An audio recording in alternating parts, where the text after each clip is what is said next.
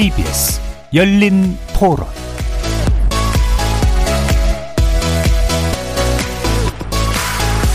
안녕하십니까. KBS 열린 토론 정준입니다.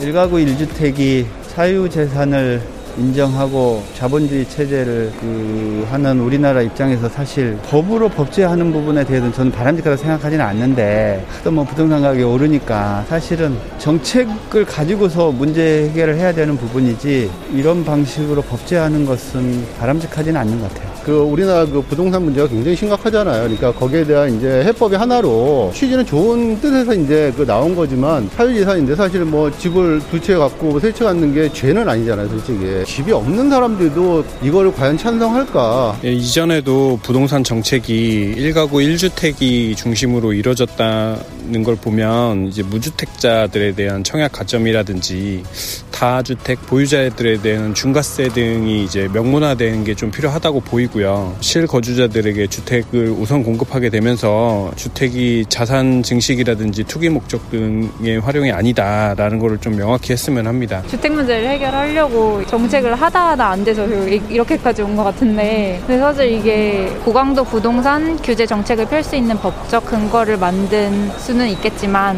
개인의 재산을 침해를 한다고 생각해서 주택 하나 이렇게 명시하는 건 좀 너무 성급하다고 생각이 듭니다.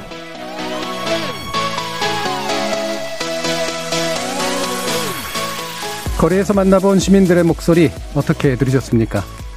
오늘 토론 주제는 지난해 발의된 주거기본법 개정안, 이른바 1가구 1주택법입니다. 여당 의원들을 주축으로 발의된 주거기본법 개정안은 실거주자 중심 1가구 1주택을 주택정책의 큰 원칙이자 기준으로 삼아 국민의 주거권을 보장하고 자산 불평등을 줄여나가자는 것인데요. 이런 취지에 동의하는 사람들도 물론 있지만 보수 야권에서는 사유재산권 침해 소지가 있다면서 공산주의 정책이라고까지 비판하기도 했습니다. 이렇게 어느 쪽으로든 과도하게 좀 이념적인 수사가 넘치다 보니 일가구 1주택법에 담긴 문제의식의 정당성과 실효성을 꼼꼼히 따지는 사회적으로 좀 더 성숙하고 깊이 있는 접근이 오히려 자리를 잃었죠. 이에 열린민주당 김진애 의원은 제대로 된 정책 토론을 해보자며 공개 제안을 했고요. 법안의 대표 발의자인 더불어민주당 징선준 의원이 이를 수락해 주시면서 우리 열린 토론에서 그 장을 만들어 봤습니다. 잠시 후에 그 두 의원과 함께 1가구 1주택법 논란 관련 쟁점들 조목조목 살펴보겠습니다.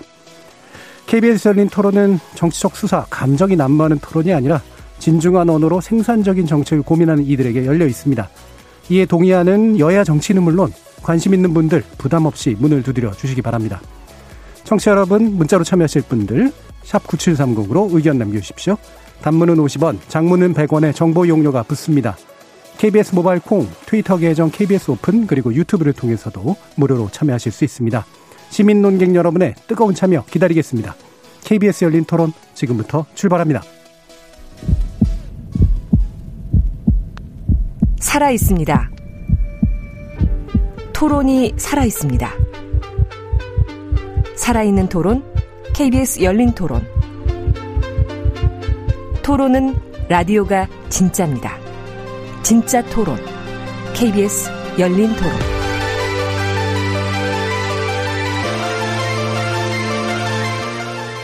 오늘 토론 함께 해주실 두 분의 의원 소개해 드리겠습니다. 진성준 더불어민주당 의원 자리하셨습니다. 네, 안녕하세요. 진성준입니다. 자, 그리고 김진애 열린민주당 의원 함께 하셨습니다. 네, 안녕하세요. 자, 어, 뭐, 속칭 맞짱 토론이라고 보통 하죠. 근데, 어, 이 부분은 뭐, 맞짱 토론이기도 하겠지만, 일단 그 발의는 법 발의는 진성준 의원께서 해주셨고 그 다음에 또 온라인 공간에서 약간 이야기가 오고 가다가 김진애 의원께서 토론 발의를 해주셨습니다. 그래서 오늘 첫 그 발의에 대한 이야기는 김진애 의원께서 왜 이 정책 토론이 필요하다고 보셨는지 한번 들어보도록 하죠. 일단 이런 일대일 토론이 열린 토론에서 진행된다는 게 너무 기쁘고요. 그래서 이런 이런 일들이 전더 잦아야 된다고 생각을 합니다. 근데 사실은 저는 서울시장 후보하고 토론을 해야 되는데 왜 진성준 의원님하고 토론을 해야 되는지 모르겠는데 저는 이제 문재인 정부의 부동산 정책이나 주택 정책에 대해서 여러 가지 뭐 비판도 있기는 하지만 저는 큰 방향에서는 상당히 맞다고 생각을 합니다. 그리고 이제 국회 리듬과 맞춰서 최근에 와서는 더 제대로 돼서 보유세 강화라든가 뭐 이런 부분들에 대해서 굉장히 이제 좋은 방향으로 가고 있는데 가끔 이제 그 제가 이제 뭐 조금 길게 얘기도 됩니까? 저는 이제 네. 세 가지를 문제로 삼는데 초기에 그 임대주택에 대한 지나친 인센티브 줬던 문제, 그 다음에 그 핀셋 규제라고 하는 부분에 대한 거, 그 다음에 이제 이 다주택자에 대한 명확한 근거가 없이 일가구 일주택을 하는 이런 얘기에 대해서 제가 제일 3대 실패라고 저는 계속해서 얘기를 해왔습니다. 제가 상임위에서 얘기를 하고 그랬는데 마침 그 법안을 발의를 하셨어요. 그래서 음. 이제 이 발의를 한 거에 대해서는 제가 좀 명확하게 어, 이 부분을 좀 따져봐야 되겠다. 이게 지나치게 이념적인 선언이지 저는 이제 저 문재인 정부나 더불어민주당에서 이른바 주택 생태계라든가 아니면 시장 민감도가 좀 떨어진다 이런 부분을 예. 제가 비판을 해왔기 때문에 한번 제대로 토론해 보자 이런 예. 뜻에서 발의를 했습니다. 음. 현 정부의 네. 전반적인 기조 자체에 대해서는 동의하나 어, 크게 세 가지로 지적해 주신 방법론 내지 몇 가지 가치 측면에서 어, 분명히 좀 명확히 반대할 측면들이 있기 때문에 이 의견을 제시해 주셨습니다. 자, 그러면 진성주 의원님께서 이 응하신 이유, 안 응하면 안 될 것 같아서신지 끌려 나오신 것인지 아니면 예, 말씀 주시죠. 예. 아까 저 시민들 목소리에서도 나온 것처럼 제가 발의한 예, 주거기본법 개정안에 대해서 어, 오해가 좀 많이 있는 것 같습니다. 그러니까 일가구일주택법이다 이렇게 명명되면서 네. 네. 마치도 일가구일주택으로 소유를 제한한다거나 네. 또는 뭐 다주택 보유를 아예 금지한다거나 하는 음. 법으로 이해를 하고 계시는 것 같아요. 음. 그러니 이제 야당에서는 무슨 사회주의냐 뭐 어, 저 자유시장 경제 질서를 예. 부정한다 뭐 이런 억울한 공격도 막 했지요. 그래서 이제 저 나름으로는 그런 게 아니고 이것은 일가구 일주택 기본 정책법이다. 네. 정책의 원칙 그러니까 정부가 구사하는 주거 정책이나 주택 정책의 큰 방향과 흐름 원칙으로서 일가구 일주택을 기본으로 해야 된다라고 하는 법인데 마치도 소유를 제한하는 법인 것처럼 오해하고 있으니 오해하지 말라라고 열심히 이제 해명을 하는 판이었습니다. 예. 그런데 이제 우리 김진애 의원님께서 저랑 같이 국토교통위원회에서 활동하시는데 어, 상임위 과정에서 나는 그 일가구 일주택 정책에 대해서 동의하지 않는다는 말씀하시면서 어, 기회가 되면 토론을 한번 하자. 밤샘 토론하자고. 아, 그러셨죠. 네, 네. 네, 그래서 못 셉니다 오늘은. 어, 예. 잘 됐다. 물론 저 저는 우리 김진애 의원님의 문제 의식에 다는 동의하지 않습니다만 어, 오늘과 같은 이런 토론 기회가 주어진다면 어, 제가 발의한 법안에 대한 오해도 해소할 수 있고 본래 취지가 무엇이고 내용이 무엇인지를 정확하게 예. 알릴 수 있는 계기가 되겠다 싶어서 기쁜 마음으로 수락했습니다. 예. 그럼 말씀처럼 이게 이제 일가구 일주택법이라고 불리다 보니까 당연히 오해를 자아낼 수밖에 없는 측면이 있는데 그렇게 명칭은 누가 붙이신 거예요? 그렇게 붙인 적이 없습니다. 언론이 붙인 건가요? 네, 그렇죠. 예. 저는 정확히는 주거 기본법 개정안이죠. 안에서 예. 개정안에서 어, 이 부분을 1 세대가 1주택을 보유 거주하는 것을 기본으로 할 것. 이 명문이 들어가는 들어가는 거죠. 예. 네. 이제 아까도 잠깐 설명드렸지만 음. 주거 기본법은 우리 국민의 주거권을 보장하기 위한 정부의 주거 정책의 기본적인 원칙 을 정해놓은 법입니다. 예. 그래서 기본 원칙이 지금도 현행법에도 아홉 가지가 이렇게 나열돼 있어요. 뭐 주거 취약계층인 노인, 장애인, 청년, 또 한부모 가정 이런데 우선 공급해야 된다. 뭐 이런 원칙들이 있습니다.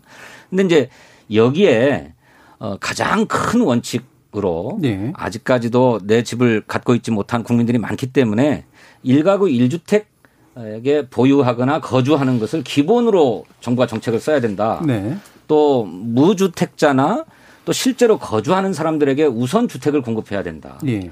또세 번째로는 주택이라고 하는 것이 무슨 투기나 자산 증식의 수단으로 활용되지 않도록 해야 된다라고 하는 원칙을 어, 정부의 어, 정책의 원칙으로 좀 천명할 필요가 있겠다 해서 예. 이제 발의를 했던 것이죠. 예. 아까도 그 청취자들 말씀 중에, 그러니까 그 시민들 말씀 중에 보면 이제 기본법이라고 하는 게 어떤 걸 좀 이해하시는 분들이 계시더라고요. 기본법이라고 하는 건 이제 기본적인 어떤 그 원칙이나 이런 것들을 선명해 놓고 기타의 법령들이 이제 이거를 뒷받침해서 구체적으로 할 수 있도록 만들어 주도록 해주는 그렇습니다. 토대가 되는 네. 그런 법이라고 할 수 있는데 자 그러면 일가구 일주택 법이라고 이제 아까 이제 기본이라고 하는 말을 더 쓰셨습니다만 이렇게 이제 쓰이게 되는 게 이거를 기본으로 천명한다라고 하는 건 결국에는 대다수의 사람들이 일가구 이주택 소유를 정도를 이제 기본으로 어, 삼을 수 있도록 뭔가 조정해 나간다 이런 뜻이 되잖아요. 네, 그렇습니다. 예, 그러면 이게 사유재산권 침해다라고 하는 말에 대해서는 일단 좀 거르고 가야 될 것 같은데 그게 왜 사유재산권 아닌지. 침해가 전혀 아니죠. 예. 어, 만약에 이제 이런 정책 원칙에서 더 나아가서 구체적으로 뭐 일가구 일주택으로 소유를 제한한다든지 과거에 그런 것을 입법하겠다고 했던 뭐 저 정치인들도 있었습니다. 네. 그런다든지 아니면 일가구가 여러 주택을 보유하는 것을 아예 금지한다든지 하는 쪽으로 나간다면 그거야말로 사유재산권 침해다라고 하는 얘기가 나올 수 있지요. 예. 근데 그마저도 사유재산권 침해가 아니라 제한이다.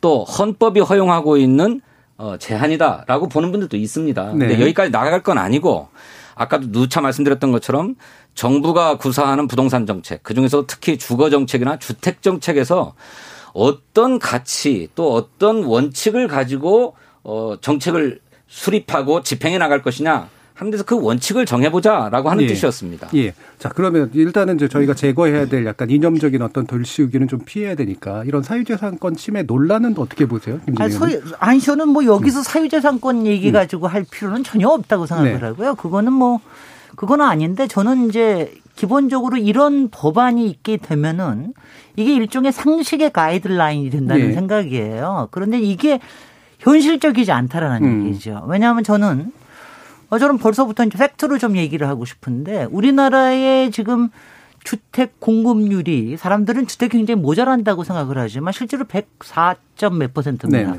105% 정도 되고 서울 같은 경우만 좀 작아요. 서울은 음. 95%, 그다음에 수도권 한 99%. 근데 그럼에도 불구하고 지금 소유율은 61.2%에 불과합니다. 그리고 이제 서울 같은 경우를 보면은 어, 그, 자기 집을 이제 자가 점유라고 그러는 자기가 소유를 하면서 사는 사람들이 한 42% 밖에 안 돼요. 네. 그리고 약 57%의 사람이 임대에 삽니다. 근데 임대는 이제 우리가 여기서 공공임대를 많이 얘기를 하니까 공공임대는 아직도 7.9% 정도에 불과해서 앞으로 열심히 지어서 이걸 15%까지 올리려고 저희가 정책 네. 목표를 삼고 있으나 이렇게 기본적으로 보면 항상 30에서 한 40% 사이는 임대주택이란 말이죠. 그리고 그거는 의한. 민간 임대란 말이죠. 그러면 이 민간 임대라는 게 저는 이제 항상 주택이라는 게 일가구 일주택이 공급이 돼야 되는 게 아니라 주거 안정성이 목표가 돼야 된다. 네. 그러니까 주거 안정성이라 하면 잘 못 사는 사람은 공공임대에서 살 수 있게 해주고 그다음에 자기 집을 꼭 가- 갖지 않고 많이 돌아다니는 사람들은 민간임대에 살수 있게 해주고 또 자기 자가 점유를 꼭 원하는 사람들은 거기 살게 해주는 이 안정성이 중요하지 일가구 일주택이 목표가 되면 자칫하면 정책 정책 자체가 흐트러져 버린다. 이 부분에 대해서는 제가 조금 나중에 더 얘기를 하겠습니다만은 그래서 잘못됐다는 거죠. 네. 그러니까 현실을 왜곡하는 거란 말이죠. 음. 그러니까 현실적이지 않은 걸 가지고 이렇게 가이드라인을 삼아 놓으면 여러 가지 문제들이 생기기 시작한다. 예, 뭐 예. 이런 이런 생각을 하고 예, 있습니다. 그러니까 이걸 일가구 일주택이라고 이제 기조로서 천명하는 순간 네. 현실하고도 안 맞고 네. 실제로 지향해야 될 목표로서도 이제 부정확하다는 그렇습니다. 말씀이시잖아요. 네. 예, 최성규 의원님. 의원님 저는 견해가 조금 다릅니다. 음. 의원님도 아까 말씀하셨던 것처럼 그렇게 주택 보급률이 104%에 이르렀다는 얘기는 어, 한 집에 한 가구가 거, 주한다는 것을 기본으로 할 때 가구 이상으로 집이 많이 지어졌다 이 얘기잖아요. 그렇습니다. 예. 20년 동안 그랬습니다. 제가 조사를 해보니까 1995년도에 우리나라 가구 수가 약 한 1,300만 가구쯤 됐던 것 같은데 그 당시에 주택 수는 1,000만 채가 채 안 됐습니다. 그렇습니다. 한 70, 한 4% 주택 보급률이. 예. 20년 동안 열심히 주택을 공급해가지고 이제 에, 뭐 104%까지 갔으니까 20년 동안 30% 주택이 더 늘어났어요. 예. 지금 한 2,100만이 됩니다. 예, 네. 그런데 자가 보유율은 불과 2.7%밖에 늘지 않았더라고요. 음. 그러니까 그렇게 많이 집을 지었지만 정작 집을 못 가지고 있는 무주택자에게 이 집이 돌아간 게 아니라 집을 한 채, 두 채 가지고 있는 사람들이 계속 집을 더 갖게 되었다는 거예요. 그러니까 이것은 무언가 잘못된 거다. 네. 네. 그런데요. 제가 조금만 네. 더 말씀드릴게요. 그러니까 어, 물론 내 필요에 의해서 나는 집을 사지 않고 그냥 빌려서 살래, 임대해서 살래, 전세해서 살래 이럴 수 있어요. 자기 선택으로 그렇게 하는 거야 누가 뭐라고 하겠습니까? 근데 그런 게 아니고 우리나라는 다 누구나 다 내 집에서 발 뻗고 편히 살고 싶다라고 하는 소망이 다 있습니다. 그런데 여러 가지 이유로 형편이 안 돼서 집값이 너무 비싸서 뭐 이런 등등의 이유로 집을 가질 수가 없었던 거예요. 그리고 꼭, 꼭 이것을 그렇지만은 않습니다. 아니 꼭 뭐 100% 그런 것은 아닌데 그 네. 이유가 저는 훨씬 더 컸다고 생각해요. 네. 그래서 어 돈을 가지고 있는 사람들이 자기 자산을 늘리고 소득을 늘리겠다는 수단으로 주택을 이용해 왔다. 그러니 어 이것을 100번 그렇게 천명해도 오히려 늦은 거다. 저는 그렇게 생각합니다. 예. 아, 글쎄요. 그러니까 이렇게 생각이 다르면 어쩔 수가 없는데요. 음. 이거 보시죠. 그러니까 이 세상에서 시장 자본주의를 택하는 나라에서 가장 높은 주택 보유를 갖고 있는 나라가 어디라고 생각하십니까? 아십니까? 가장 높은 주택 보유율이 보유율이 몇 퍼센트라고 생각하세요? 시장 자, 자, 자본주의 사회 대략 한 65% 정도가 가장 높을 맞습니다. 겁니다. 캐나다 예. 그리고 예. 60 미국이 64 거기 이제 땅덩어리가 넓으니까 예. 더군다나 이제 자가 보유가 많이 한데 우리가 꽤 임대 주택이 잘 발달돼서 있다라고 하는 독일 같은 경우에도 51.5%밖에 안 돼요. 네. 그러니까 거기는 임대주택의 거주 안정성이 있기 때문에 네. 그렇기 때문에 꼭 자기 집을 살, 사지 않아도 되는 겁니다. 네. 프랑스 같은 경우도 이제 한 58% 60% 가까이 되는데 이렇게 조금씩 다 달라요. 그렇지만 어디에서도 보면은 민간 임대가 차지하는 게 적어도 30에서 40% 사이에서 왔다 갔다 하는 건 이건 현실이라 이거죠. 그러니까 이거는요. 일종의 저는 뭐 일종의 이제 자연의 법칙 비슷하다고 생각을 하는데 음. 이런 식으로 조정이 돼 가고 있는 거지 이걸 갖다 일가구 일주택을 꼭 가져야 된다라고 얘기하는 게 최고선이 될 수는 없다라고 하는 게 하나고요. 그다음에 두 번째 제가 이 얘기를 제가 계속해서 하는데요. 일가구 일주택을 막 느리자고 막 얘기를 하잖아요. 그러니까 지금 감정의 호소를 하셔서 모든 사람이 자기 집에서 발 뻗고 사, 자고 싶다는 건 누구나 마찬가지죠. 근데 만약 그렇게 해서 모든 사람이 일가구 일주택을 갖게끔 촉진할 때 생기는 문제점이 있어요. 네. 첫 번째는 무슨 문제가 있느냐. 사람들이 다 집을 살라고 그럽니다. 그러니까 뭐 대출을 끼고 사든 뭘 하고 사든 다 살라고 그래요. 그러면 다 살라고 그러면 그것 때문에 생기는 이제 여러 가지 그 인플레의 문제가 있고요. 두, 두 번째는 어떤 문제가 생기냐. 모든 사람들이 집을 이렇게 갖고 나면은 사람들이요. 별로 더 뭘더 하려는 생각을 안 합니다. 네. 왜냐하면 조금이라도 더 해가지고 자기 집들을 마련하고 이런 게 아니라 그냥 그 집을 그냥 유지하고 살라고 하는 이런 게 돼서 집이 재생 능력이 없어집니다. 이것도 굉장히 시장에 큰 문제가 되는 거고요. 그래서 이거 자체가 저는 이제 65%라고 하는 게 말하자면 시장의 쿠션이 되는 되는 거다. 이게 시장의 건강성과 그다음에 주거 안정성 사이에서의 그 버퍼가 되는 것이 한 65%. 그러니까 우리는 지금 61.9%밖에 안 되니까 이거를 한 65%까지는 좀 올릴 수 있게. 그러니까 집값이 너무 오르지 않게라든가 이런 거는 할 수 있지만 이걸 일가구 이주택이라고 하는 순간 여기서 이렇게 하는 순간 아니 104%나 된다는데 왜 내 집은 없는 거야? 그럼 이걸 하게 해서 대출을 더 많이 받게 하거나 뭘 해야 되는 거 아니야. 이런 공격이 바로 들어오게 됩니다. 그러니까 그게 위험하다는 겁니다. 자, 그러면 다시 한번 이제 정리하고 네. 좀 가보죠. 근데 이 사실 아까 이제 김진애 의원님께서 이게 일종의 자연법칙 같다고까지 표현을 해주셨는데 네. 대략적으로 보면은 공공임대 사는 분이 한 10% 20% 그다음에 그게까지 안 돼요. 그러니까 만약에 이제 한다면 한다면 15% 외국은, 외국 우리나라 임대주택까지 치면은 이제 한 50% 정도에서 약간 못 미치는 40% 정도 되는 그리고 나머지가 이제 자가 소유 비율 정도로 가는 게 일종의 최적화된 어떤 조정의 어떤 형태인 것 같다 네. 이렇게 보시는 거잖아요. 네. 물론 이제 그 근거를 정확하게 잡기는 좀 어렵긴 합니다만 현상의 예. 통계로 보는 거죠. 예. 그리고 네. 그게 이제 전반적으로 보면 주거 안정, 그러니까 최적화라는 게 이제 주거 안정 측면에서 보면 대체로 이 비율 정도를 가는 정도가 맞는 것 같다 이렇게 이제 보시는 거잖아요. 네. 근데 그 상태에서 만약에 상당수가 자가 주거, 자가 보유를 하는 식으로 만약에 정책을 추진하려고 한다면 오히려 이제 가수요를 촉발시키거나 시장의 불안정성 을 높일 수가 있다. 이제 이런 말씀으로 이제 일단 정리가 될 것 같은데 이 부분 어떻게 근데 저는 조금 다릅니다. 예. 외국의 임대 시장의 성격과 우리가 조금 다르죠. 또 부동산에 대한 과세 체계도 좀 다르고요. 이를테면 다른 나라들은 실효세율이 그러니까 집을 소유하는 데 따른 세금 내는 것이 사실 부담이 높죠. 부담이 높죠. 네. 그러니 어, 집을 갖느니 차라리 임대해서 살겠다 라고 하는 경제적인 선택을 할 유인이 많습니다. 또두 우리도 번, 지금 그렇게 가고 있죠. 아니 꼭 그런 건 아닙니다. 네. 두 번째로는 두 번째로는 이네들의 임대 조건도 우리는 얼마 전까지만 해도 2년마다 한 번씩 전세나 월세를 계약갱신을 해야만 했잖아요. 그런데 그네들은 어떤 나라의 경우는 아예 임대 기간이 정해진 바가 없어요. 임차인이 예, 네. 나가고 싶을 때 나가면 되는 거고 함부로 주인이 예. 어, 세를 올리지도 못하게 하고 이런 임대를 선택할 수 있는 유인들이 또 있습니다. 그러니까 반드시 외국의 예가 우리나라에 적합하다라고 보기 어려운 게 있다고 생각하고요. 두 번째로는 어, 이게 이제 뭐 봉건적인 관습이나 의식 때문에 그런지 몰라도 우리 이 나라 국민들은 내 집과 내 땅에 대한 애- 애착이나 집착이 굉장히 크죠.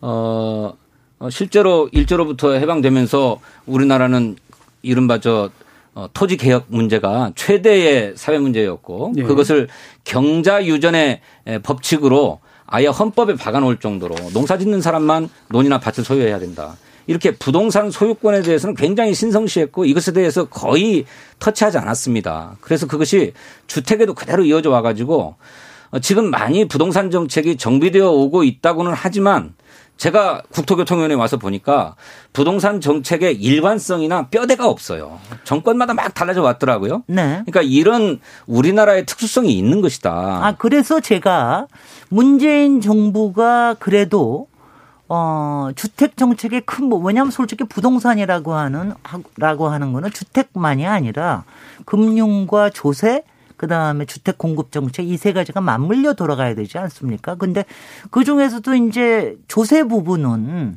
저희가 그동안 상당히 왜곡돼 있던 부분을 지금 고치고 있는 중이고요. 그거 이제 가장 큰 원칙이 보유세 부담을 올리는 것이죠. 그래서 이거는 이제 그쪽으로 따라가고 있다고 생각이 돼서 앞으로 스피드를 속도를 얼마나 조절하느냐 하는 것이 문제가 될, 거, 될 거라기 때문에 저는 뭐 굉장히 좋은 방향이라고 생각이 되고요.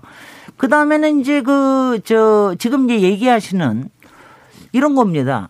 우리가 요번에 임대차 보호법을 해가지고 6개월 전에 저, 제 1호 법안이었습니다만 그걸 해서 여러 가지 문제가 있지만 지금 이제 주거 안정성을 도모하기 위해서 우리도 정책을 도입하고 있고 그리고 올 6월부터는 전월세 신고제가 됩니다. 그렇게 되면은 여러 가지 표준 임대료라든가 이런 게 있기 때문에 우리가 원하는 가령 독일이라든가 영국이라든가 이런 거의 시스템을 따라갈 수 있을 거라고 생각이 되고요. 저는 그 점에서 우리가 분명히 우리가 지금 주거 안정성을 위한 제도를 지금 만들어내고 있다 예, 있는 예. 과정이다 이렇게 예, 생각이 예, 되고요. 예. 그 다음에 이제 제가 일가구 일주택 얘기할 때요. 제가 제일 기분이 나쁜 게 뭔지 아세요?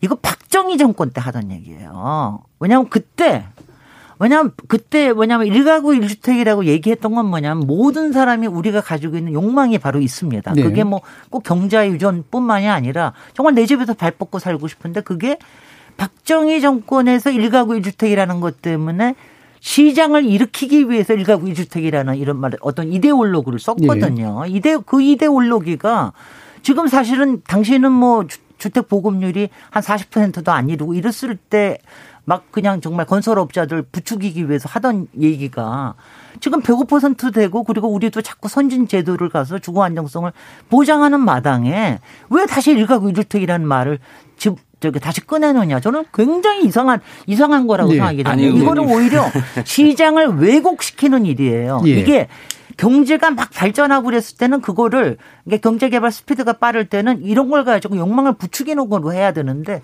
왜 지금 우리가 실제적으로 그렇게 수요가 있지도 않은데 왜냐하면 저는 요새 왜냐하면 그거는 국힘당 국민의힘이나 범보수 야권에서 예- 맨날 얘기하는 거거든요. 내 집 마련하고 싶은데 왜 내 집 마련을 못하게 하느냐. 저는 그게 말이 안 된다고 생각을 예, 해요. 예. 자. 거기에 왜 빨려가느냐 이겁니다. 예, 그러면, 박, 예. 박정희 정권의 이데올로기에 왜 예. 빨려 들어갑니까? 지금 이제 아마 또 바로 이제 반론하고 싶은 분들이 있을 텐데 제가 약간 이제 시민의 관점에서 약간 이걸 좀 쉽게 한번 좀 바꿔볼게요. 그러니까 예를 들면 뭐 제 욕망이 뭐 모든 사람의 욕망은 아닙니다만 만약에 두 가지 전제 조건이 있는 것 같아요. 내가 굳이 집을 안 사도 되는 첫 번째로는 새집 서름이 없는 거. 새집 사는 서름이 없는 거. 이게 이제 임대차법에 많이 반영이 돼 있잖아요. 그리고 내가 언디든 옮기고 싶을 때 옮길 수 있는 거. 예. 거기다가 집값이 안 오르는 거. 네. 예, 집값이 안 오르면 그러니까 내가 집을 갖고 싶은 중요한 이유 중에 하나는 이 새집에 대한 서름과 집값이 올라갈 것 같은 공포거든요, 사실.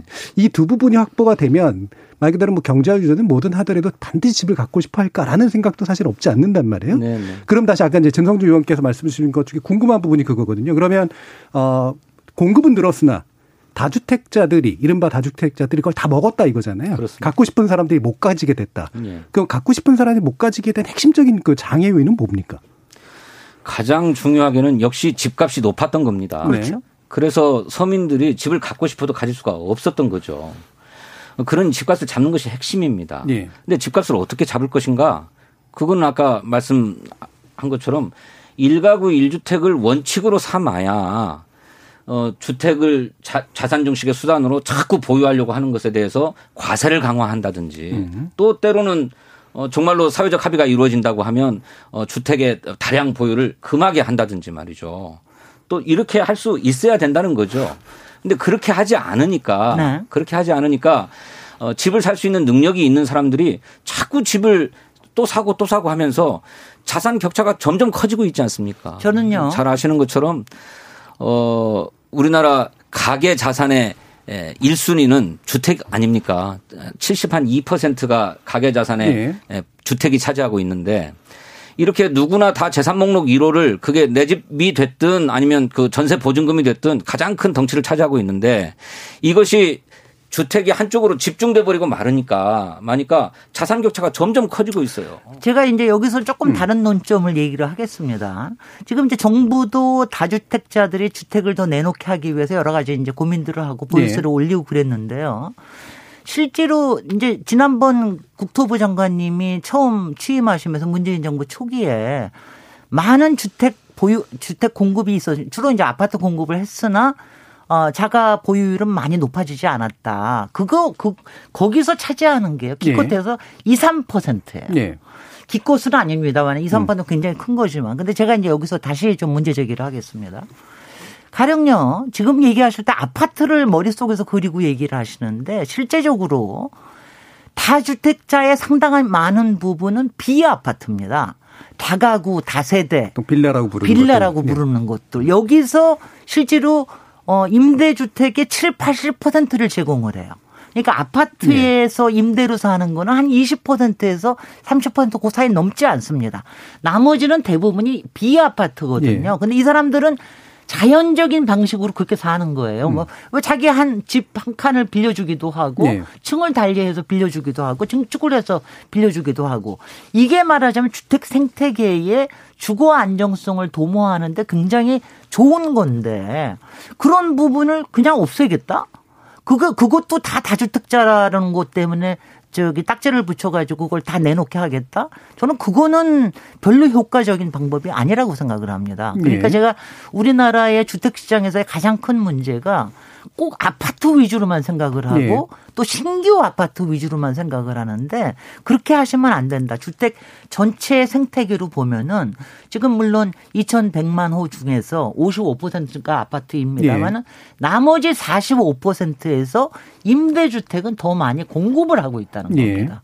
이런 부분에 대한 거를 좀 이해할 필요가 있다고 봅니다. 아니 그걸 이해 못하는 건 아닙니다. 근데 그러면 그걸 그거- 이해 못하는 게 내놔야 아니고 됩니까, 그러면은? 아니 그걸 내놓으란 얘기가 아니지 않습니까? 네. 그 이제 의원님께서 너무 단정적으로 몰고 가시는 것 같은데 아까 말씀드렸던 것처럼 어 우리 국민이 그렇게 내 집을 갖는 소망을 다 가지고 있는 거라고 한다면 정부가 국민이 어, 집을 소유할 수 있게, 그러니까 부담 가능한 주택을 소유할 수 있게끔 정책을 그런 쪽으로 계속 쓰는 것은 국민의 이해와 요구에 부응하는 것입니다. 맞지요. 그러니까 그것을 틀리다고 하면 안 되고. 아, 누가 틀리다고 그랬습니까? 그, 그러니까요. 맞죠. 이제 그렇게 해 가야 될 그건 거고. 맞죠. 그런데 이제 그렇게 효과적으로 다량의 주택을 공급하자니 또 뭐 국민의 선호도 그렇고 아파트를 많이 지을 수밖에 없게 되죠. 예. 좁은 땅에 높이 지어서 많이 공급할 수 있으니까. 그런데 이제 어 말씀하신 것처럼 여전히 그렇게 공급을 해도 어 주택을 다 소유할 수 없을 거예요. 경제적인 예. 이유로나 무슨 이유로 그런 분들은 어떻게 할 거냐? 사실은 그런 분들을 위해서도 정부가 공공임대주택을 많이 공급해야 하죠. 공공임대주택을. 그런데 공공임대주택을 공급하려고 하는 노력 대신에 민간에게 그런 뭐 빌라나 다가구 주택이나 이런 걸 쥐어서 어, 할수 있도록 이렇게 장려해 왔습니다. 왜냐하면 정부가 그런 저 재정이 충분하지 않으니까. 그래서 이제 오히려 정부가 이렇게 뭐 집값이 폭등하고 전세난이 발생했을 때 운용할 수 있는 어 공공의 어떤 재고가 없으니까 오히려 그냥 속수무칠 경우가 많기 때문에 자꾸 임대주택의 재고율을 높여가야 되겠다고 얘기하고 있는 것 아닙니까? 그러니 네. 불가피하게 정부의 책무로서 그런 일들을 해야만 한다는 것이지 기왕에 다가구나 뭐 다주택이나 이런 것들을 보유해서 어 민간에 필요한 임대 시장을 형성하고 있는 것을 절대로 적대시하거나 그거를 강제로 없애겠다고 하는 정책을 편 적이 없고 오히려 임대사업 등록자로 등록해서 수많은 혜택을 주고 있지 않습니까? 임대사업 등록제 혜택은 뭐 이미 다 이제 없어졌고 그건 처음부터 잘못했고요. 그것도 왜냐하면 그때 했을 때도 우리나라 인간 임대주택 등록할 때는 꼭 새로 짓는 것만 해줘요. 네. 새로 이런 것도 그러니까 문제가 된다고 저는 얘기를 하는 거고요. 저는 이런 생각을 제가 왜냐하면은 왜 지금 특별히 이 지금 문재인 정부에 들어와서 다시 일가구 일주택에 대한 얘기가 나오느냐. 저는 이게 굉장히 수상합니다. 왜냐하면은요. 이게 부동산이 너무 오르기 때문에 그 오른 것 때문에 사람들이 굉장히 이제 불안해지잖아요. 네. 여기에 지금 집이 꼭 필요해서기보다도 음. 지금 이 추세에 못 올라탈까봐 불안해하는 사람들이 연끌도 예. 하고 막 이러면서 사는 거 아닙니까? 그러니까 이런 욕망이 굉장히 커지고 하니까 이거에 대한 말하자면은 약간의 뭐라 그럴까요? 저는 이렇게 공격거리를 예. 다주택자라는 거에 에 맞춰가지고 다주택자 때문에 이런 문제들이 생기니까 빨리 집을 내놔라. 네, 이런 식으로 해가지고 예. 일가 아니 왜냐하면 그렇게 보입니다 실제적으로 음. 왜냐하면 처음부터 목표를 그렇게 삼지 말고 일가구 일주택이나 목표를 삼으면 자꾸 주택 소유를 부추기게 되는데 그게 아니라 주거 안정성의 문제다. 주거 안정성이라고 하는 거는 집값이 어느 만큼 너무 높이 뛰지 않고 필요한 곳에 필요한 주택이 적당한 임대료에 있고 이런 것들을 할 수 있는 거에다 목표를 삼으면은 지금처럼 뭐든지 이 부동산 네. 거품에 올라타려고 하는 이런 이런 문제들은 잘 안 생기죠. 네. 그럼 그렇게 봅니다. 의원님 그래서 그러면 두 가지 문제를 한번 정리를 네. 해보죠. 물론 말씀 이제 바로 해주시면 되는데요. 어, 일단 한 가지 이제 궁금한 건 이제 말금 김진애 의원님이 말씀해 주셨던 것처럼 다주택자를 좀 이렇게 지나치게 모든 게 그 분류 없이 어, 실제로는 다주택자 보유의 상당 부분이 이제 빌라나 이런 데들이고 또 민간 임대 공급의 주체들인데도 불구하고 다주택자를 어떤 핵심적인 타겟으로 삼는 그런 정책이 혹시 이제 문제가 있는 거 아닌가라는 거랑 동시에 보면 이건 있어요. 아까 이제 기본법이라고 말씀 주셨는데 이게 사유재산 침해하는 거 아니다라고 한참 설명을 주셨는데 결과적으로는 실질적으로는 이 법이 있어야만 예를 들면 주택 공급이 좀 더 늘어난다거나 공공 임대가 좀 더 늘어난다거나 뭐 이런 것들을 즉 주거 안정성을 확보할 수 있는 게 반드시 요 요항의 설치만으로 가능한 것인가? 그게 없으면 안 되는 것인가라는 그런 이제 의문도 좀 생기거든요. 네, 다른 네. 수단도 충분히 네. 가능할 텐데 네, 네. 좀 말씀 주시죠. 그 두 번째 문제에 네. 대해서는 당연히 이 조항이 없어도 뭐 할 수 있습니다. 개별법에서도 규정할 수가 있고 또 법으로 규정하지 않아도 어, 정책과 제도로 그렇게 수행할 수도 있지요. 음. 그런 것들은 굉장히 많고요. 근데 이제 다만 왜 이거를 명문화하자고 하느냐 하면 이 주택 정책이라고 하는 것도 정권이 누구냐에 따라서 수시로 변동되어 왔다. 음. 또 경기 조절의 수단으로 어 주택 공급 정책도 주택 정책도 활용되어 왔다. 그래서 주택 부동산 정책의 일관성이라고 하는 것이 도대체 지켜지지 않아서 어 해방 이후에 지금까지 헌정이 계속되고 있습니다만 일관된 부동산 정책이라고 하는 게 없다. 네. 그러니 이제 그것이 국민이 다 동의하고 국민의 평범한 소망을 반영하는 것이라고 한다면 저는 그거를 확립할 필요가 있, 다 정책의 일관성을 위해서 네. 이런 말씀을 드리는 거고요. 아까 저 다주택자를 좀 이를테면 적대시하는 게 아니냐라는 네. 말씀 하시는데 왜 그렇게 보시는지 모르겠어요. 제가 먼저 얘기를 해볼까요? 그러면은 어, 떤 건지? 왜 그렇게 보시는지를? 네, 네. 그것부터 먼저 얘기를 하겠습니다. 뭐, 뭐, 뭐. 그러니까 네. 김현미 장관이 초기에부터 주택 보유율이 높아지지 않는 거는 다주택자 때문에 그렇다. 이렇게 네. 표현을 하셨고요.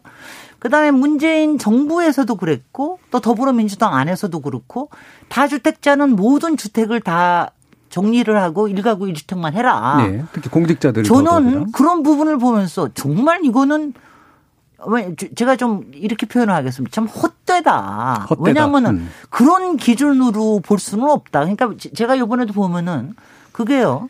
그럴 때마다 이게 공격, 정치적인 공격을 받아요. 그게 뭐냐면은 왜 스스로 그런 정, 정, 정치적인 공격을 받게끔 하느냐 하는 것도 저는 참 이것도 헛되다, 헛된 건 아니고 좀 어리석다라고 생각을 했는데요. 이런 겁니다. 그러니까 가령 이번에도 법무부 장관 요번에 네. 저기를 하는데 일가구 일주택을 만들기 위해서 지방에 상속으로 가지고 있는 아내 이름으로 된 주택을 빨리 팔아야 됐어요. 예, 예. 그러니까 이상하게 하게만 이런 바보 같은 짓, 아 죄송합니다. 이렇게 하게만 이런 거를 만드는 예. 게 바로 이제 이런 얘기들이라 이거죠. 그래서 뭐가 나올 때마다 아니 나올 때마다 이 사람은 주택이 몇 개가 있는데 이거는 선산에서 뭐가 어떻게 이런 것들을 따지게 만드는 것도 웃기는 네. 일이고요. 저는 이제 이런 저기를 합니다. 왜냐하면 저는 투기성 다주택자에 대해서는 명확하게 공직자 저기에서 제외해야 된다고 네. 생각했는데 그런 건 어떤 거냐면은 정말 재건축, 재개발 투자 예정 그 예정지에다가 사놓고 음. 몇십억씩 그, 저, 불로속 받는 이런 거 같은 건 말도 안 되는 일들이죠. 고가 아파트 소유하고 있는 사람들, 더군다나 단타 매매하는 사람들, 이런 사람들은 정확하게 걸러야죠. 그렇지만 그렇지 않은 사람들까지 그냥 다주택자라는 이름으로 해서 그걸 갖다 걸른다고 얘기하는 것도 이상하고 그거를 모두 보수 언론지에서 맨날 그 사람을 검증하는 방식이 여러 가지가 있는데 그런 주택을 조그만 거 하나 소유했다고 그것까지 낱낱이 맨날 하게끔 네. 하는 거. 이런 거를 왜 자초를 하는 겁니까? 아니, 그러니까 다주택자와 어. 일가구 일주택이라는 쌍으로 가지 말고 네. 이를테면 단타 매매, 투기성 매매라고 명확하게 얘기하는 것 정도면 충분. 다주택자. 예, 그 네, 정도면 이제 충분하다. 뭐 충분하다. 예. 저는 얘기를 그렇게 하는 겁니다. 그 이제 같은 문제가 아닌 것 같습니다. 이제 고위 공직자에게 왜뭐 일가구 일주택을 엄격하게 적용하게 해서 공격의 빌미를 스스로 자초하느냐는 말씀은 뭐 일견 일리가 있는 말씀입니다만 어, 아까 말씀하셨던 것처럼 우리 고위 공직자들 가운데에 다주택자들이 꽤 되고요. 한 절반 가까이 되고요. 네. 또그 중에 뭐 한 30% 정도는 또 소위 강남이라고 하는 지역에 특정 지역의 아파트를 가지고 있어서 이제 재산 증식이 되는데 이런 분들이 부동산 정책이나 기타 조세 정책들의 정책 결정자가 된다고 한다면 그 이해 충돌이 발생할 수도 있는 거다. 그러면 조용하게 임명 안 하면 될 거 아니에요? 아니, 그, 아니, 글쎄요. 그걸 왜 바깥에다 얘기를 하고 팔아라 말라 이렇게 얘기를 하는 그것은 거니까? 저 다주택자 적대시 정책이라고 하는 것하고는 전혀 다른 문제고요. 적대시 정책입니다. 그거. 정부 정부 정책의 국민적 신뢰를 확보하고 정당성을 확보하기 위한 나름의 조치였죠. 그것 때문에 정권 스스로가 어려워진 측면이 있습니다만 네. 그거는 정부가 정부 정책의 신뢰성을 높이고 공정성을 높이기 위한 노력이다라고 봐주셔야지 왜 그 바보 같은 짓을 하느냐 라고 네. 공격하실 바는 아니라고 생각하고요. 저는 굉장히 헛된 일이라고 봅니다. 예, 뭐 그렇게 그러니까 보실 수도 있겠습니다만 예컨 대 이런 거예요. 그건 저희들이 기꺼이 감수하겠다는 것입니다. 네. 근데 네. 근데 그렇게 한번 두고 보시죠. 자 일단 별개로 네. 보자라는 네. 네. 별개의 문제고요. 네. 그걸 이제 섞어서 얘기하시면 안 네. 된다고 그렇게, 생각하고. 네. 그렇게 해서 그러면 다주택자 적, 적대시를 안 한 거 안 했다고 얘기를 하시니까 한번 얘기해 보시죠. 근데 이제 의원님 말씀처럼 네. 저도 무슨 그 투기성 다주택자에 대해서는 엄격하게 해야 된다고 생각합니다. 그런 거 사람은 위축하면 안 되죠, 절대로. 그런데 이제 사실은 예, 그게 투기성이냐 투자성이냐를 구분하는 것은 사실 어려운 일이잖아요. 굉장히 쉽습니다. 아, 제가 볼 때는 그렇지는 않습니다. 외시문제, 외시문제 나중에 한번 들어보고요. 말씀 예. 들어보는 걸로 예. 하고요. 어, 주택을 공급하는 방식은 여러 가지가 있습니다만 막 지어서 공급할 수도 있고 하지만 이 시간이 좀 걸리는 일 아닙니까? 또 기왕에 많은 주택을 보유하고 있는 분들이 임대 사업의 혜택 때문에 임대사업자로 등록해서 많은 주택을 보유하고 있다고 한다면 아까 의원님 말씀하셨던 것처럼 임대사업자들에게 보여, 보내줬던 어떤 세제 혜택들을 회수함으로써 자연스럽게 시장에 내놓게 하는 것도 주택 공급의 한 방법이죠. 근데 실제로 의원님을 비롯해서 뭐 언론이나 또 야당에서 어, 문재인 정부가 과도한 혜택을 부여한 것도 아닙니다만 알고 보면 과도했습니다. 임대 사업자 등록 기간을 연장해 준 거죠. 박근혜 정부가 만들어 놓은 만들어 놓은 음. 저 여러 가지 혜택에 대해서. 근데 어쨌든 뭐 일단의 책임이 있습니다. 그것 때문에 오히려 어, 다주택 보유, 투기성 보유를 조장하고 그것 때문에 시장에 어, 주택 공급이 마르게 하지 않았느냐라고 하는 지적이 있어서 4년 임대 등록 사업에 대해서는 폐지하지 않았습니까? 그리고 8년이나 10년 이상 장기적으로 임대하는 데 대해서는 혜택을 유지하도록 하고요. 그건 아까 말씀하셨던 것처럼 임대 사업자의 순기능이 있기 때문에 그런 혜택을 주면서 유지하고자 하는 것입니다. 그렇지만 그렇지만 그런 세제상의 혜택 그리고 그것을 통한 자산의 증식, 소득의 증식 이런 것들 때문에 일부러 갖지 않아도 될 주택들을 가지고 하자고 한다면 세제 혜택을 회수할 테니 시장에 내놔라라고 유도한 것입니다. 근데 왜 그것을 자꾸 적대시 정책이라고만 보시는지 자, 모르겠어요. 그러면 이제 왜 그게 구별이 가능하고 쉬운지까지 듣죠. 예. 아니 저는 뭐 굉장히 쉬운 게요. 예. 이런 거 얘기하시기 전에도 그 전에 이제 장관이나 이런 거 장관이나 총리 할 때도 이런 것들은 다 지적이 됐어요. 예정지에 가령 지분 뭐 세 평짜리를 가지고 있었다. 네. 이런 건 정확하게 투기거든요. 그러니까 그랬을 때 그런 사람들 다 문제가 돼가지고 낙마도 하고 그랬습니다. 그러니까 이거 뭐냐면 투자 예정지에 자기가 살 것도 아닌데 사놓는 것들 이런 네. 것들은 다 우리가 지금 이름을 못해서 그러지 국힘당 의원 중에 그런 사람들이 있습니다. 그런 사람들은 당연히 걸러낼 수 있는 거고요. 그 다음에 고가 아파트를 갖다가 굉장히 여러 채를 소유하고 있다. 이거는 분명히 문제되는 거 아닙니까? 저는 제가 고가 아파트라고 그럴 때는 꼭 서울 강남만 얘기하지 않습니다. 지방 도시에도 고가 네. 아파트가 꽤 있기 때문에 이런 것들 여러 채 소유하고 있다. 이런 것들은 분명히 문제가 되는 거죠. 이런 것들을 왜 명, 명쾌하게 저기 뭐 근데 저- 그러니까 상속에 의한 거라든가 예. 아니면 지방에 자기가 그냥 second house를 갖기 위해서 뭘 사고 있다라든가 아니면 자기 지역구 때문에 거기에 지역구에도 있고 서울에도 하나 있다. 저는 그런 게 왜 문제가 되는지 모르겠어요. 근데 그런 것까지 하나하나를 다 문제로 삼으면 그 다음에 이럴 수도 있습니다. 그 다음에는 가령 특정하게 주택 가격이 지금 저희가 이제 9억 이상이 되면 조금 고급 주택이라고 그러는데 그러니까 가령 뭐 6억 이하의 주택을 가지고 있다라든가 이런 거에 대해서는 기준을 세울 수 있지 뭐가 그렇게 그런 그런 게 어려운 겁니까? 아니 의원님 그것에 대해서는 네. 저 재산세, 보유세들을 다 감면해주고 있지 않습니까? 아니, 근데 제가 지금 의원님 뜻은요. 말씀하시는 바는 공직자를 검증하는 데서 그런 것들을 자꾸 문제 삼는 것이 문제다라고 하는 점은 저도 그럴 수 있어요. 네. 왜뭐 공직자라고 아니 저는요 지금 더불어민주당에서 예, 예. 지금도 더불어민주당에서 이번 총선할 때 그런 얘기를 했는데 저는 과감하게 이런 기- 우리는 투기성 다주택자만으로 하겠다라고 예. 확실하게 할- 얘기하시는 게 맞다는 그 좋은 신호라고 봅니다. 알겠습니다. 아니, 아니, 왜냐하면 그걸. 다 팔겠다 다 아니, 팔라는 자, 얘기를 왜 합니까? 네네 아니 그 저 저희, 의원님 예, 국민의 1416 님. 눈높이라는 게 또 따로 있기도 하고요. 예, 저희 1416님께서 의견 주셨는데 오늘 두 의원님 토론이 아주 논쟁적이고 활기가 있습니다. 좋죠. 토론, 이 이런 맛이 있어야죠. 계속 청취하겠습니다라고 하셨는데요. 논쟁적이고 활기가 있는 걸 잠깐만 멈추고 네. 예, 저희 문자 들어보고 어, 들어보시면서 대세가 어떤지 한번 판단을 하시고 그러시죠. 한번 가겠습니다. 자, 김성희 문자 캐스터. 네. 지금까지 청취자 여러분이 보내주신 문자들 소개합니다. 먼저 유튜브 청취자 세상만지고님. 일가구 다주택이라도 보유세를 제대로 내게 하면 문제 없을 것 같습니다. 7133님. 사유재산권 침해라고요? 라면 사재기, 달걀 양파 사재기와 주택 사재기가 뭐가 다른가요? 부동산 매점, 매점 매석은 엄히 처벌해야 합니다. 5670님. 지금이 어느 시대인데 공산주의 정책이니 하면서 이데올로기를 운운하는지 정치인들 참 답답합니다. 여야 국회의원 여러분, 시대착오적 이데올로기에 사로잡히지 말고 국민만 바라보는 입장에서 국민을 위한 정책을 수립해 주십시오. 이어서 0436님. 부동산 문제로 너무 시끄럽네요. 저는 단순하다 생각합니다. 시장 논리에 맡기고 불로소득 환수제를 하면 되지 않을까요? 부동산 실거래가 신고액을 기준으로 양도소득 얼마 이상은 70에서 80% 이익 환수제를 통해 부동산 펀드를 조성해서 그 돈으로 공공주택이나 토지 개발비 등에 재투자해 주택 정책을 변화하는 방향이 좋을 듯 합니다. 그리고 제발 모든 부동산 정책을 서울 기준으로 삼지 않았으면 합니다. 2005님, 주택 보급률이 100%가 넘는데 무주택자가 45%에 달한다는 건 주택으로 돈을 벌겠다는 투기성 자, 다주택자들도 많다는 얘기입니다. 이걸 가만 놔둬야 할까요? MV03966671호님, 부의 양극화를 악화시키는 부동산 공화국 헬조선의 가장 극명한 상징입니다. 청년들에게 희망을 주기 위해서라도 특단의 대책은 반드시 필요합니다. 네, 끝으로 유튜브 청취자 옥규님. 한국 사람들 유난히 내 집 내 땅에 대한 집착이 크다고 봅니다. 공공임대 저렴하게 30년 살게 해주면 좀 달라지지 않을까요? 라고 보내주셨습니다. 네, 이 시간은 영상으로도 생중계하고 있습니다. 유튜브에 들어가셔서 KBS 1라디오 또는 KBS 열린 토론을 검색하시면 지금 바로 토론하는 모습 보실 수 있습니다. 방송을 듣고 계신 여러분이 시민 농객입니다. 계속해서 청취자 여러분의 날카로운 시선과 의견 보내주세요.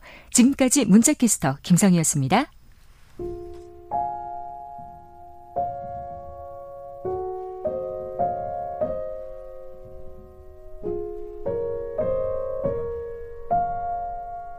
잠시 숨을 고르시고 생각의 결을 정리하세요. 기분이 한결 나아지셨나요? 자, 다시 토론합시다.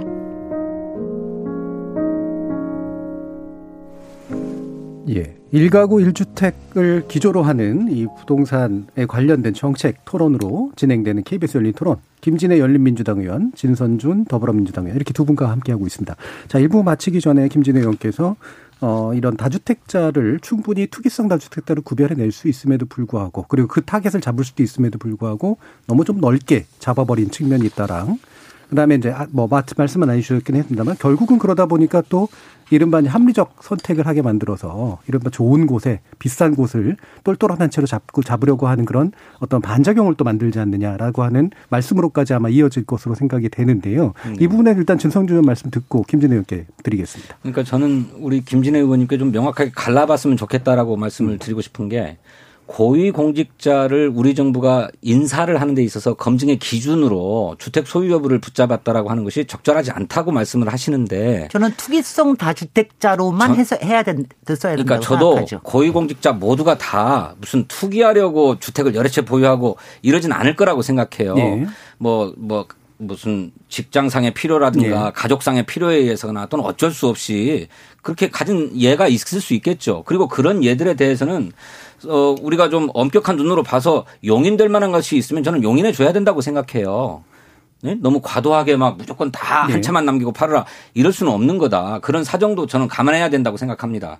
그런데 지금 꼭 그렇지 않죠. 그럼 왜 그러는가? 왜 그러냐면 그걸 주택이라고 하는 것을 자기 필요에 의해서 거주하는 공간으로 인식하지 않고 자산으로 보기 때문에 그렇습니다. 그리고 이 자산의 성격을 우리 국민 다수가 훨씬 더 크게 생각해요. 그래서 어, 정말로 필요 이상으로 집을 많이 보유하고 이 집을 많이 보유해서 뭘 하려고 하는가 결국 결국 돈을 벌려고 하는 거다. 그리고 이거를 내가 제가 축적하려고 하는 거다. 제가 죄송합니다만은 제가 두 가지만 얘기할게요. 그러니까 일가구 일주택에 대해서 똘똘한 한채 현상을 부추긴다라는 거는 저는 굉장히 큰 문제라고 생각이 듭니다. 네. 가령 지금도 어, 지방보다는 수도권에 한 채, 네. 그리고 그 조금 있다가 이제 서울에 한 채, 그 다음에 강남에 한 채, 뭐 이런 식으로 자꾸 똘똘한 한 채를 하는 것도 자꾸 일주택이 돼야지 여러 가지 세금 감면이 있는 거거든요. 그러니까 자꾸 이제 그렇게 된다는 것도 문제고, 그 다음에 이제 제가 이 얘기를 얘기를 좀 드리고 싶은데요. 처음부터 투기성 다주택자라고 분명히 명명을 했었으면은 그렇게 무차별하게 공격을 받는 일도 안 생겼을 겁니다. 그러니까 그런 부분에 대해서는 상당히 어 정부나 아니면 정당에서 조금 더 좀 세심하게 이거를 문제를 봤었어야 된다. 저는 뭐 이렇게 좀 생각이 음. 생각이 듭니다. 저는. 예. 아니 저 네, 저기 네. 저 부동산 투기 세력에 대해서 엄단하겠다고 하는 입장을 제가, 제가 누차 얘기한 바 있고요. 아, 제가 한 가지만 더요. 그다음에 제가 네. 한 가지 얘기를 하다가 잊어버린 게 제가 이걸 보면서 또 어리석다고 느끼는 게 뭐냐면은 제가요, 솔직히는 국힘당 의원들 재산까지도 제가 다 봤습니다. 거기가 뭐 평균이 굉장히 높기도 하지만 이게 주식이나 뭐 다른 펀드나 이런 것뿐만이 아니고요. 비아파트가 무지 많아요. 네. 그러니까 비주택. 그러니까 토지라든가 네. 업무용 건물이라든가 엄청나게 많은데 아니 왜 주택만 가지고서 이렇게 얘기를 하느냐. 예, 예. 그것도 이상한 거 아닙니까? 왜냐하면 네. 저는 그래서 주택만 가지고 자꾸 주택 주택 이렇게 얘기하는 것 자체가 자꾸 주택 하나가 아니면은 이 이 지금 흐름에 타지 못한다라고 하는 이런 이런 식으로 앞으로는 업무용 토지라든가 아니면 일반 토지에 대한 과세라든가 이런 거에 과세 조세 형평성을 가지고 얘기를 해야지. 네, 그에 대해서 전적으로 동의합니다. 이걸 갖다가 네. 맨날 일가구 일주택을 가지고서 이렇게 얘기하는 거는 저는 쓸데없는 소모전이라고 봅니다. 네, 스스로 좀 좁히는 경향이 있다. 아, 아니 의원님 비업무용 토지나 그런 네. 비업무용 또 비주거용 부동산에 대해서 과세를 강화해야 된다고 하는데 동의하는데 그것과 일가구 일주택하고 뭔 상관이 있다고 자꾸 일가구 일주택을 어, 일가구 일주택만 얘기하다가요. 의원님 맨날 모든 국민들이 나는 여기서 어떻게 하면 이걸 사지 못하나 이런 얘기만 하게끔 네. 만드는 게 지금 그런 걸 조장하고 네. 계시는 거예요. 그런 부분에 대한 김진애 의원님 말씀 많이 이제 얘기하셨으니까 일가구 네. 일주택 정책이 아니어도 누구나 다 집을 사겠다고 하면 똘똘한 한 채를 사려고 하지 띨띨한 한 채를 사려고 하겠습니까? 네? 일가구 다주택 정책을 해도 마찬가지라고 생각합니다. 아, 기왕에 드리는 돈 똘똘한 한 채를 잡으려고 하지 띨띨한 한 채를 잡으려고 하겠어요. 그러니 저는 전혀 웃음이 안 나. 일가구 일주택 정책이라고 하는 것이 예. 무슨 뭐 똘똘한 한 채를 자꾸 선호하는 현상을 부추긴다라고 하는 거는 과도한 말씀이고 뭐 그런 그런 측면도 있을 수 있겠죠. 근데 제가 말씀드리고자 하는 거는 그 똘똘한 한 채라고 하는 것이 결국에 뭐냐면 돈이 될 만한 집이다는 얘기잖아요.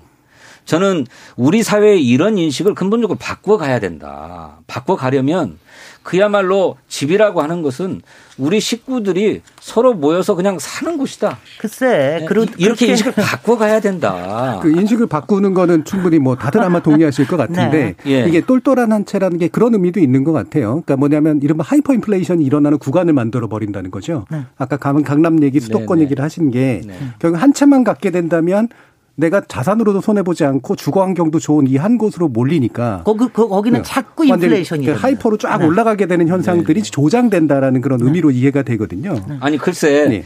그런 측면이 없잖아 있을 수 있을 것입니다. 네. 그렇다고 정부가 일가구 다주택 보유 정책을 씁니까? 아니 그런 말 자체를 안 하면 되는 아니, 거죠. 그게 아니고요. 그런 말을 하든지 안 하든지 그런 말을 하든지 안 하든지 정부가 주거 정책과 주택 정책을 펴는 데 있어서는 저는 그런 원칙과 목표가 반드시 있어야 된다고 생각합니다. 그러니까 이런 게 없어도 그러니까 그거를 굳이 일가구 일주택이라고 얘기하지 않는 상황이 온다고 하더라도 결국 똘똘한 한 채 로는 계속해서 자연적으로 살아 있을 것이다. 어, 그럴 수밖에 없다. 예. 그 투자의 뭐 경제 원리 아닙니까 그런 것은 이제 그런 것이기 때문에 구태여 자꾸 그런 일가구 일주택이라고 하는 명명 때문에 모든 문제가 발생하는 것처럼 보시는 문제를 것에는 저는 악화시킨다는 겁니다. 아니 그 문제를 악화시킬 수 있다라는 얘기를 하는 거고요. 왜냐하면 네. 법이라고 하는 거는 상당히 사회의 규범을 만드는 것이기 때문에 네. 그 규범이 생기고 나면은 그거에 맞춰서 모든 게 제도고 이렇게 모든 게 따라가게 됩니다. 그러면 그것 때문에 저는 이제 가령 저 저를 보면은 일가구 일주택에 대한 여러 가지 그 왜 과세 감면 제도 같은 거 있지 않습니까? 네, 네. 저는 그런 것도 꽤 썩 좋은 게 아니라고 생각을 하거든요. 궁극적으로는 사실은 어느 정도를 네. 가지면 예, 예, 하는데 네. 일가구 일주택이라는 걸 매여서 그게 선이 되면 그게 선이 되면 음. 그거에 맞춰서 모든 걸 맞추게 돼 버린다는 겁니다. 예. 그게 시장의 생태계를 교란시키고 또 시장의 건강성을 해쳐서 우리 자신이 스스로 자꾸 재생해 나가는 능력을 악화 시키는 게 그러면서 주거 안정성이라고 하는 걸 해치게 된다라는 게 저는 문제라고 보는 거죠. 그럼 저도 그 점에 네네. 동의하는겁니다. 네. 그러니까 뭐 주택 한 채만 있다고 해서 다 감면해주고 뭐 이렇게 아니고 좌지간 소액이더라도 다 합당한 재산세나 보유세를 부과받아야 된다고 생각해요. 그게 과세 형평성에 부합한다고 생각합니다. 하지만 종부세 논쟁에서 보듯이 자꾸 그러잖아요.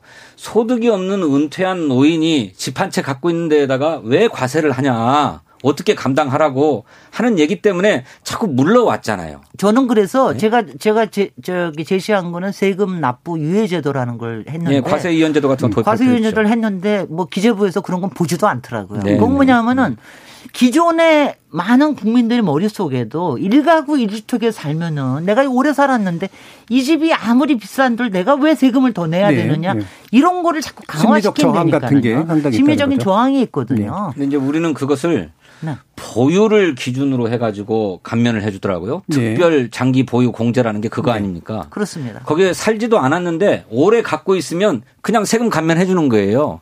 잘못됐다고 생각해요. 그렇습니다. 네. 거주 기준으로 바꿔야죠. 네. 그런데 워낙이 그 분들의 저항이 거셉니다.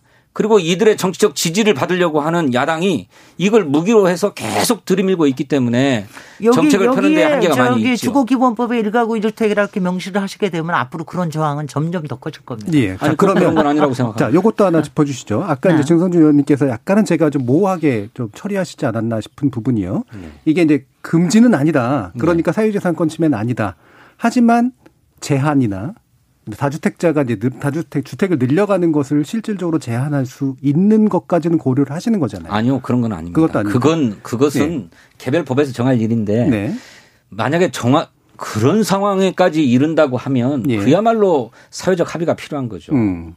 사회적 합의가 필요한 거고 근데 그것이 그렇게 어, 특별한 주장은 아닙니다. 예. 2007년도 대선 직전 2007년 4월 달에 시민사회단체가 모여가지고 1가구 1주택 국민운동 본부를 결성하고 예. 어, 운동을 펼친 적이 있어요.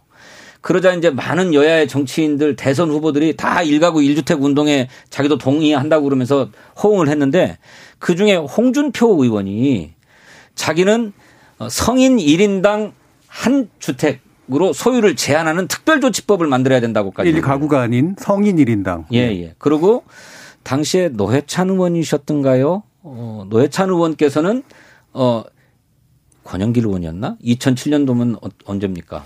예, 노회찬 의원이셨거든요. 예. 거기는 어, 1가, 1가구 1주택으로 소유를 제한하는 특별법을 어, 입법하겠다라고 예. 공약하기도 했었습니다. 그러니까 그때나 지금이나 이게 13년 전의 일인데 그때도 문제의식은 주택은 이제 주택보급률 100%를 다 넘는 때가 되었는데 왜 여전히 무주택자들이 이렇게 많은가. 라고 하는 문제 의식으로 예. 출발했던 건데 그게 지금도 계속되고 예, 있다는 그런 식으로 제한을 하겠다라고 하는 취지는 아니시지만 만약에 그게 필요로 된다면 사회적 합의도 필요하다.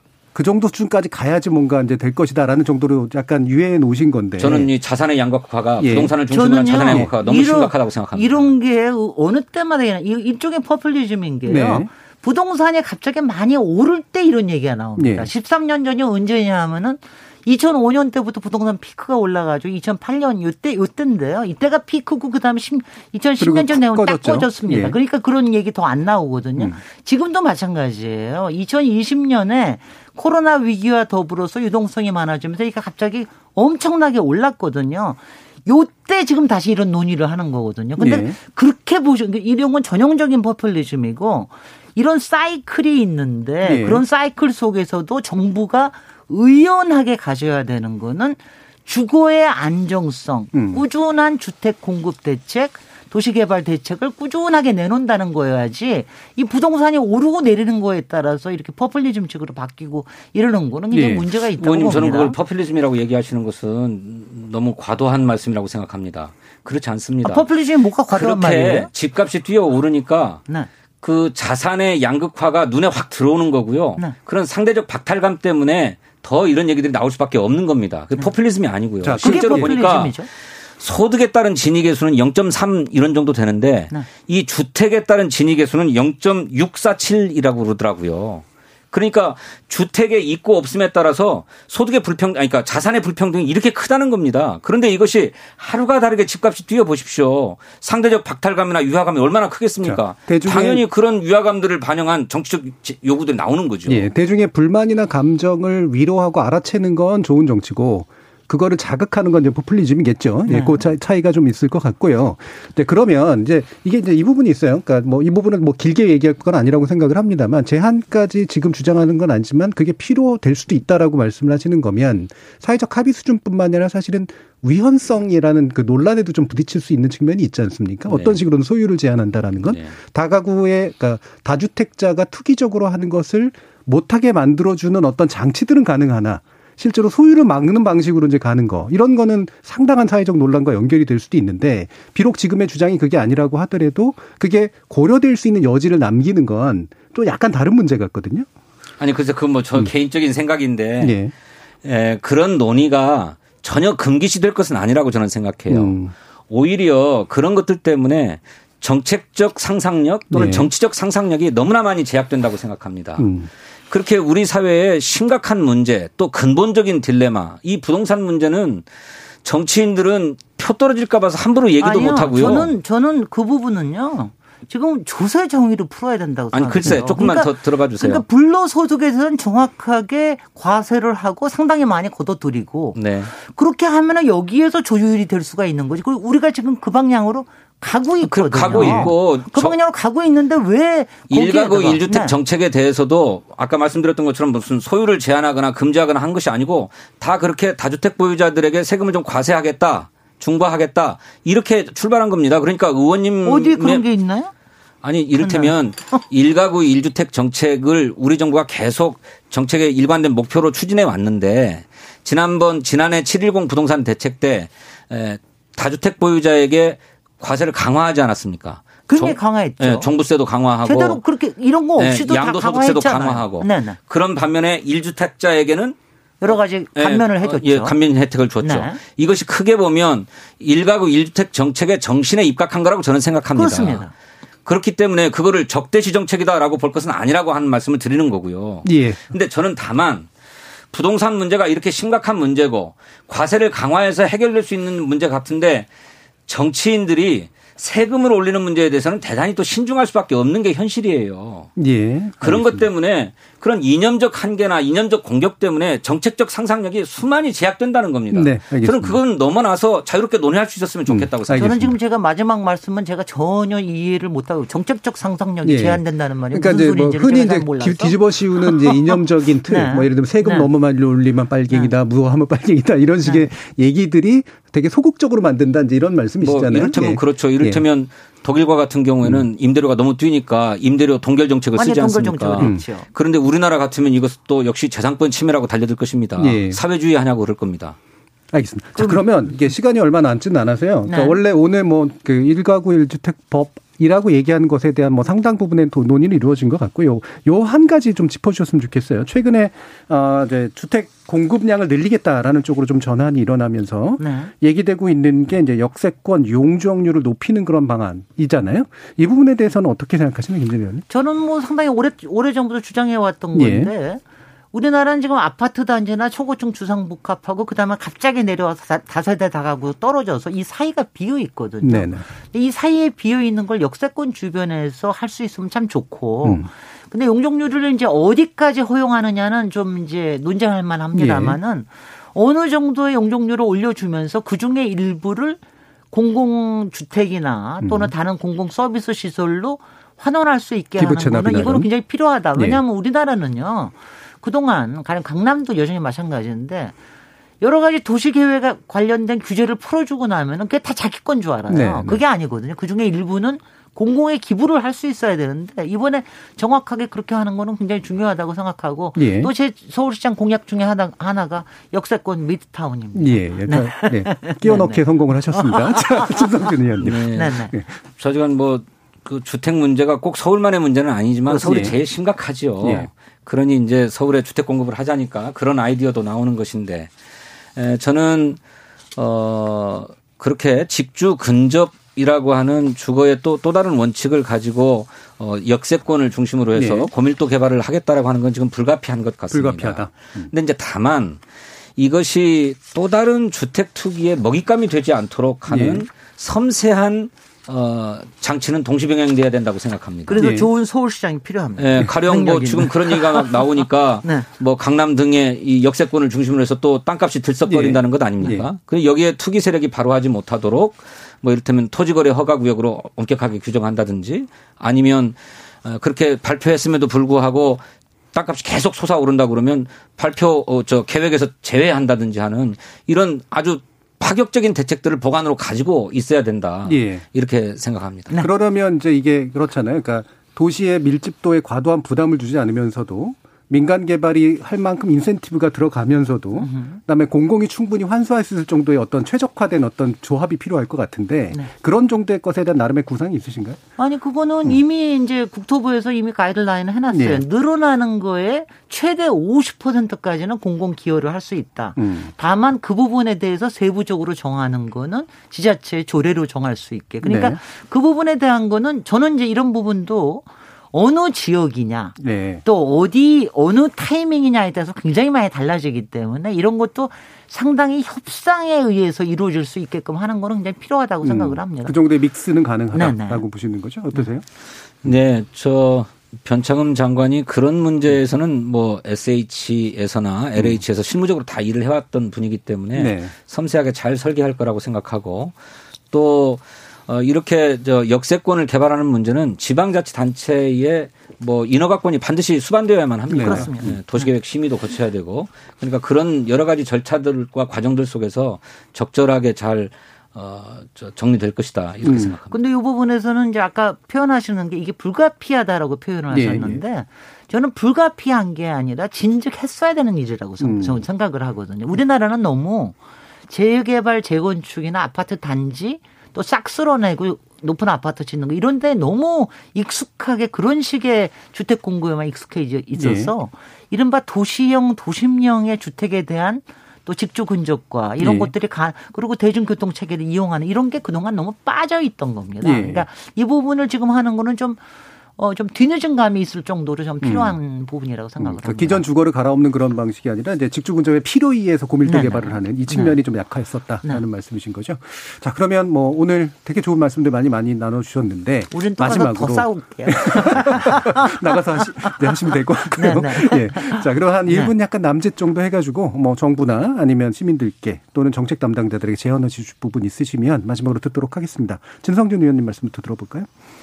네, 뭐 토론 내내 강조했습니다만 어, 집이라고 하는 것이 어, 자산 증식의 수단이 아니라 어, 거주의 공간이다라고 하는 인식이 우리 사회에 분명히 자리 잡혀야 된다고 생각하고 그것을 하기 위해서는 정부와 정치권이 선도해 가야 된다고 생각합니다. 아, 문재인 정부가 그것을 하기 위해서 나름의 노력은 해왔습니다만 역부족이었습니다. 아, 물론 어, 정책적 한계도 있었을 것이고 또 어떤 경우에는 정책적 오류가 있기도 했을 것입니다. 하지만 어, 우리 국민의 평범한 국민의 일상의 꿈을 실현하기 위해서 어, 정부와 정치권이 합심해서 노력하고 있다. 네. 그런데 이것이 많은 정치적인 오해와 또 고의적인 공격 이런 것들로 인해 가지고 왜곡되고 그래서 아예 바람직한 문제 의식임에도 불구하고 어, 정치권 자체에서 제대로 논의조차 되지 음. 않는 음. 어, 이런 환경이 너무나 안타깝고 이것을 위해서 우리 국민들께서 관심 갖고 잘 지켜봐 주셨으면 좋겠다 하는 호소를 드리고 싶습니다. 예. 김진애 의원. 저는 평생 건축가로서 집은 사고 파는 게 아니라 사는 곳이어야 한다라고 저는 쭉 주장을 해온 사람으로서 저는 문재인 정부가 큰 방향에서 잘 잡고 있는 거는 만족하나 문재인 정부가 어떤 어떤 때 보면은 스스로 어 공격을 다른 공격을 받는 거를 자초하는 때가 있다. 그 다음에 두 번째는 시장에 대한 민감도가 좀 떨어진다. 그 다음에는 전체의 주 시장이라고 하는 게 어떻게 형성이 음. 되고 음. 그 생태계의 역학에 대한 어, 이해도가 좀 약하다. 이런 부분만 좀 고쳐주시면 그럼 문재인 정부는 그또 다른 문제 의식을 제기하셨으니까 2탄이 필요할 것 같습니다. 또 하십시다. 예. 네. 그 끝나고 말씀 조심하셔야 됩니다. 네, 네. 예, 예. 자. 네, 그러면은 저희 큰 방향에서는 잘 가고 있습니다. 알겠습니다. 네, 네. 아, KBS 열린 토론 특별히 마련한 오늘의 토론 어, 이 정도로 마무리할 텐데요. 어, 청취자들이 어느 때보다도 많은 피드백을 주셨다고 하고요. 또 토론 시간이 짧았다는 이제 그런 평도 남겨주셨다고 합니다. 좋은 토론 해주신 진 김성준 더불어민주당 의원 그리고 김진애 열린민주당 의원 두 분 모두 수고하셨습니다. 네, 감사합니다. 고맙습니다. 감사합니다. 도그마라는 단어를 들어보신 분 계실 겁니다. 본래는 의견 정도의 의미를 갖고 있던 어원에서 시작됐는데 종교 시대를 거치면서 절대 물러설 수 없는 신념을 가리키는 말이 됐고 과계 시대에 이르러서는 독단적 사고와 경직된 가치관, 즉 의심과 반론을 용납치 않는 비이성적 신조라는 부정적 의미로 굳어졌죠. 인간사의 복잡다단한 현실 문제를 풀어내는 정책은 이런 도그마의 기초를 두면 쉽다고 합니다. 다양한 이들의 욕망이 상충하는 부동산과 주거 문제를 다루려면 굳건한 가치관을 세우되 자칫 도그마로 흐르지 않도록 경계해야 하겠죠. 정책을 만들고 집행하는 정치 과정의 특성상 정당한 가치관과 위험한 도그마 사이의 경계가 흐릿해서 문제지만 오늘 토론을 통해 그 선이 조금이라도 분명해졌기를 바랍니다. 적어도 가장 몹쓸 도그마 중 하나인 메카시적 색깔로는 제가 했다면 말이죠. 참, 참여해주신 시민 농객 여러분 감사드립니다. 지금까지 KBS 열린 토론 정준이었습니다.